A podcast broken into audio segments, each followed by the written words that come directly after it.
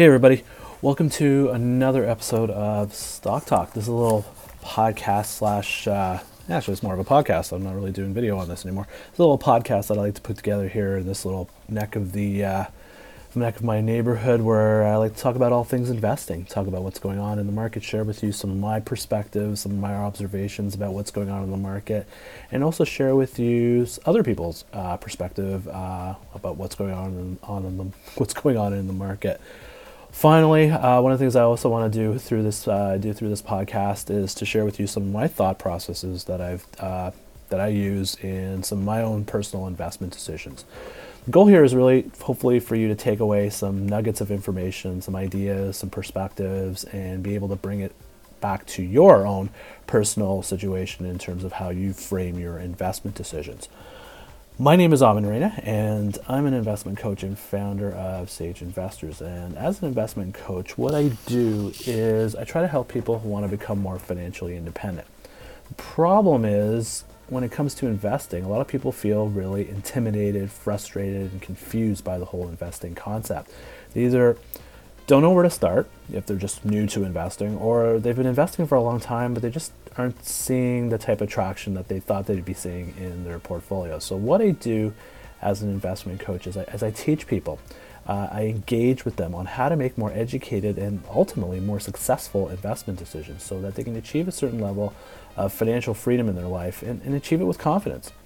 So, this is episode 109, and today I want to talk about the enablers the enablers. And by the enablers, I mean the the people who we, we come into contact every day when we talk when we deal with investing, and that's that's the financial companies, the brokerages, the wealth management companies, the banks. Um, and we'll talk about them. I'm really going to talk about them. If you go back, probably the last 20 years has been just an epic change in terms of how investing is done. Um, and the big disruptor has been technology. Um, Sometimes I think it's the industry is doing it, but I think it's more of a technological change has has just disrupted the entire industry. Traditionally, if you thought about investing like 20 years ago, um, it was very proprietary. It was very you know information trading, inform, uh, you know investment research, um, trading. Um, it was all basically very heavily controlled by by the institutions, and it was extremely expensive and inefficient. And you know, if you, I don't know, if I'm maybe dating myself, but I remember when I started investing, if you went to a brokerage company and dealt with like a traditional stock market stock broker, you were paying almost fifty to hundred dollars a trade, and you know today you're paying like you know a tenth of that or if that. Um, it was very costly, and so what's technology done in the last 20 years? It's it's enabled a lot of things to happen. It's leveled the playing field, leveled the ac- increased the access to to for for people to the whole investing um, environment. You know, it's technology has, has enabled. Um, things like you know how we manage our, our accounts like you know you can go online now and manage your portfolio and see your portfolio in real time almost or you know um, you get a pretty good snapshot of where, where your money stands you know the way we execute trades now before you had to call up a broker and you know call up somebody and do it. Now you can do it all online. You pick you can, you can do it on your phone and pick up a phone and and literally in a couple of taps or even just put you know doing a retina scan or something you can now make trades. You can initiate transactions. Information access now for helping us make investment decisions. It's everywhere like blogs social media podcasts um, real-time notifications, just getting notifications on, on a position that you have on a stock or something, a stock you're tracking. It's all there for us now, and and it's not just, and it's enabled us to to to invest not necessarily at home but also globally. Like we can invest in almost any country on the planet now.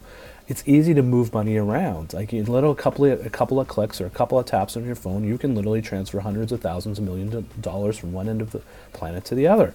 Um, we've got so many different kinds of products. So probably the most significant, you know, event has been the whole concept of ETFs, where now you can get instant diversification, you can get instant access to a, you know, exposure to to any kind of index or any kind of geographical or sector type um, basket of stocks um, instantly and at a very very low cost. So technology has been a, a really has been has enabled a lot of positive events in the in, in, in investing, and it's great.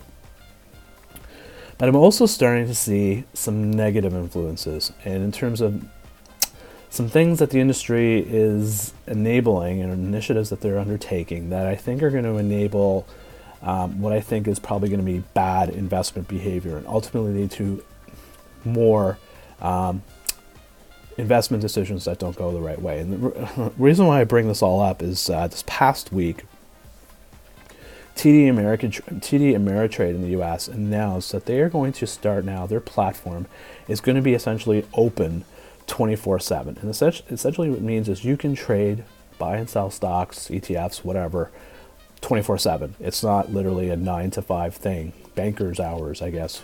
If you look at look at that, and you know the way they're marketing this is, you know, under their value proposition is all about accessibility, accessing your money, doing stuff with your money, and having the flexibility to do make decisions anytime you want to, and to me this is this to me is a pretty bad precedent because you know as much as it's kind of cool to have this ease of accessibility and just the ease of making transactions and executing transactions, it's it's almost become too easy, and it's almost become kind of surreal in a sense. It's it's kind of um, it's almost become like a video game. Like investing has become a video game in the sense that you can just move money anywhere on the planet in seconds. You can buy and sell stocks in seconds, um, and I think the nature of having this kind of 24 7 platform is it's creating opportunities for us to make not necessarily thoughtful, educated investment decisions. In fact, it's probably going to encourage more emotional um, impulse kind of buying investment decisions. Um, you know, just like you know, you go online and you know do a lot of impulse shopping. Well, I think you're going to see a lot of impulse investing. Um, it's it's almost like a video game, and it's but the problem is it's not a video game with you know fake money. This is your money and this is your savings. And I talk about this in my ETF course um, because it's becoming much, much more prevalent. And the, the fact of the nature is these products out there just give you instant access to um, various markets out in the world. Um, there's sort of a caveat emptor. There's a real risk prof, uh, issue there in the sense that it should just make you, it can just stimulate you to make decisions very ra- irrationally. And it's just it's just you know like um, you hear about like the kind of scenario I can see happening is you, you are on you're on Twitter and somebody tweets out something about a cryptocurrency or a blockchain company or a marijuana company, uh, something about Snapchat, something, and it could just stimulate somebody to or influence somebody enough to just because the technology is so accessible and the fact that hey, you know what, I can jump on TD Ameritrade and at four in the morning and make a decision on that without really thinking it through um, is I think that's not a good thing. I think that's a bad thing, and it's just going to encourage much, much more um, bad behavior. And in a way, a lot of way, it's it's this is not investing. This is just more like gambling now. And you know, I remember back in the day, you used to have those in the bars. You remember you had those like video game or poker terminals out there, and there was a big issue because a lot of people said it, it was very conducive to to addictive kind of behavior.